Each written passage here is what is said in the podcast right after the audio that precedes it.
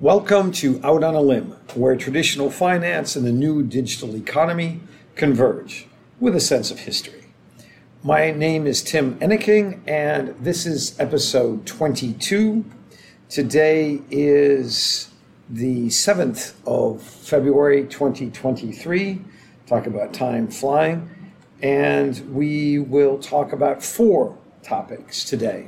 A couple of them brief, one of them, uh, the second one, a bit more extensive, and something that hopefully will be new and interesting to most, uh, most of my audience here. The first is an acknowledgement. My February prediction for the FOMC increase was wrong. That's why we call it out on a limb, because I go out on a limb and make such hard predictions and don't shy away when I'm right or wrong. Uh, there was not a 20, uh, 50% basis point rather increase. It was 25 bips, as I'm sure you are all aware. Uh, that to me strongly reinforces that March will indeed uh, be a 25 basis point increase. Just to remind you, the Fed meets roughly every six weeks, so it skips a number of months. Although, strangely, this year, because two meetings straddle two months, even though they're only two days long, there'll be uh, sort of a different arrangement. Uh, but I will come back to this later with, uh, in addition to the 25 basis point prediction in March. That's our first topic. So one down, second to go. Last Friday was an amazing day in terms of government reports. As again, most of you are probably aware, there was a blockbuster take out all the stops, blow the predictions away jobs report. 517,000 new jobs were created. In the history of the US, that's almost unheard of and it was triple expectations. So, where did this all come from? And I want to explore that a little bit because it's actually a fascinating story. First, a bit of background. There's something called the labor participation rate, which is basically the percentage of the population that works at any given time. And in most countries, it's that, that rate is in the mid 60s in young countries, if you will, where the average age is lower, it might cross the 70s. And at times in the US, not very often, it has. As the population ages, such as in Japan, the labor participation rate can actually drop below 60. And if it gets below 50, it's dangerous because then every working person is supporting more than one retiree in, in general. There are obviously different population categories, but I'm simplifying a bit here. The labor participation rate's interesting in the US after COVID because in the last month there have been a number of articles about the missing 3 million workers. And it's it's an interesting concept. It's also related to what the unemployment rate is. The unemployment rate is not a measure of people who aren't working. It's a measure of people who are looking for jobs who aren't working because they can't find them. So there are two ways to lower the unemployment rate. One is to have workers stop looking for jobs because then the, the number of people looking and out of work goes down. The second, and much more positive, and the one that everyone focuses on, is to get jobs for those people. But there's something called discouraged workers, and those are workers who just can't find a job. They drop out of the employment searching pool and simply uh, live at home, draw unemployment in some cases, but most people who draw unemployment are actually considered unemployed because to draw unemployment, you have to look for a job. So these people sort of just drop out of the radar. And there were 3 million of them in two years. And one of the questions that economists are asking is where did these people go? I'll come back to that in a second. Let's talk about labor participation rate statistics. Between 1980 and 2000, over 65% of the US population was employed. So the labor participation rate was that high. The actual highest was 67.3%. So for that entire 30 odd year period, we had a very high labor participation rate. Strangely enough, post 2008 2009, the rates dropped very slowly and it hit about 63% uh, in uh, 2020. In January 2020, it was 63.3. So that was the last full month before COVID. So it went from 65 to 63.3. That's a lot of people with a population of roughly 300 million, but still it hadn't it hadn't fallen off a cliff and was fairly gradual over a 10-year period. Then COVID hit and the rate plunged. It went to 60%. Uh, so from 63.3, the COVID low was in just after that in 2021, and it dropped to 60%. So 3%, over 3% of 300 million is obviously 10 million workers. And so massive increase in unemployment because those people were looking for jobs. Although now in 2023, in January, so before this 517,000 jobs miraculously appeared, the labor participation rate had moved to 62.4. That was last month's LPR, labor participation rate. Now, we don't have February numbers, obviously, and the, the January numbers at 517 just came out. Some of that is probably included in the, in the move up, back up to 62.4, but not all of it. So we are still more than 1% below, actually 2.5% below the, the 1980 2010 run, but we're still 90 basis points, 0.9% below where we were in January 2020 three years ago and uh, just before COVID. So then you come back and weave all these disparate facts together.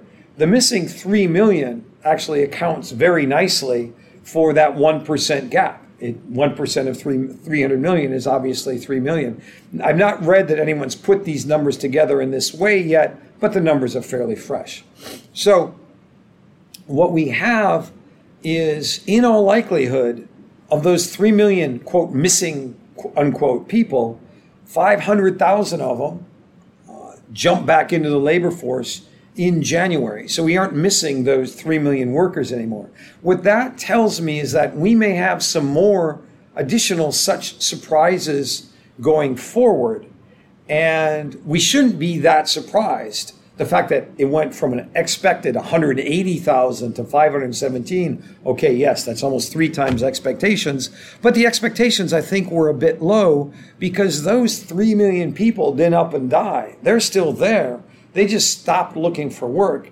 And as the economy does longer for better, uh, longer for and better for longer periods of time, they start to come back in.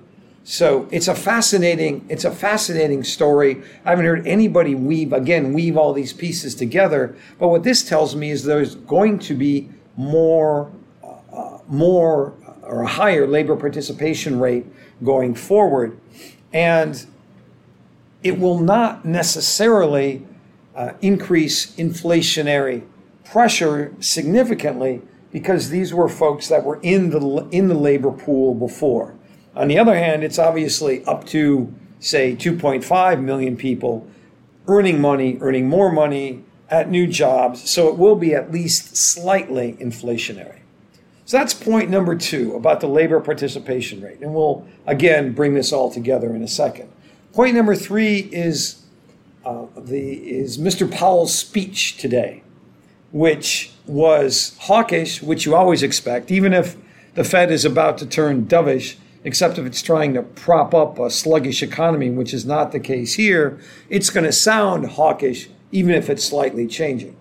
So Powell comes out in hawkish mode, saying, not referring directly to the labor participation rate going up and the number of jobs uh, increasing, but he did say, look, based on all the data, we think that we are going to have to move interest rates above 5%. Now we're at 4.75. Now, obviously, 25 bips in March means you're at five. To get above five doesn't take a genius. You've got to you've got to continue to increase uh, interest rates. Well, that has a whole bunch of knock-on effects because if you're increasing later, that means, excuse me, the various months where you don't increase rates are going to start later, and that pushes back even further reductions in interest rates. So some people have said they thought reductions would start in 2023. I've always been skeptical of that. But after today's speech and the jobs number from last Friday, to me, there is zero chance that we will see reductions in interest rates between now and the end of the year. And then you get to the hilarious part. I mean, it's it's it's as it's as if someone's trying to play a joke on all of us. If you look at what happened before Powell's speech and after Powell's speech, let's take fiat markets first and then crypto. So what what happened is the the S&P opened below opened down about 50 60 basis points. And then Powell gave his speech and he didn't automatically say we're going to have to increase more. He said we're going to have to increase longer. And so then you see folks starting to digest that. As soon as he comes out and says we don't have to increase more, the S&P jumps from about from uh, where it closed yesterday, about 4100 to 41 to sorry 4160, and at that point in time, it's up over one percent. Then peop, then he gets into later in his speech and said, "Yes, but we're going to have to increase for longer." Bam! The Nasdaq falls back down to under 4100. It's down about half a percentage point for the day, and then people start thinking about this and say, "You know, it might not be so bad." He didn't sound all that hawkish and everything else, and the Nasdaq reverses again. Now, his speech was uh, at 12:30. One o'clock, you get the first peak. By 1:30 and 2 o'clock, you have two bottoms. And by the end of the market, it shoots all the way up to 4170, uh, actually 4176, and it closes at 4164. Up and down and up and down. Fiat, look at crypto.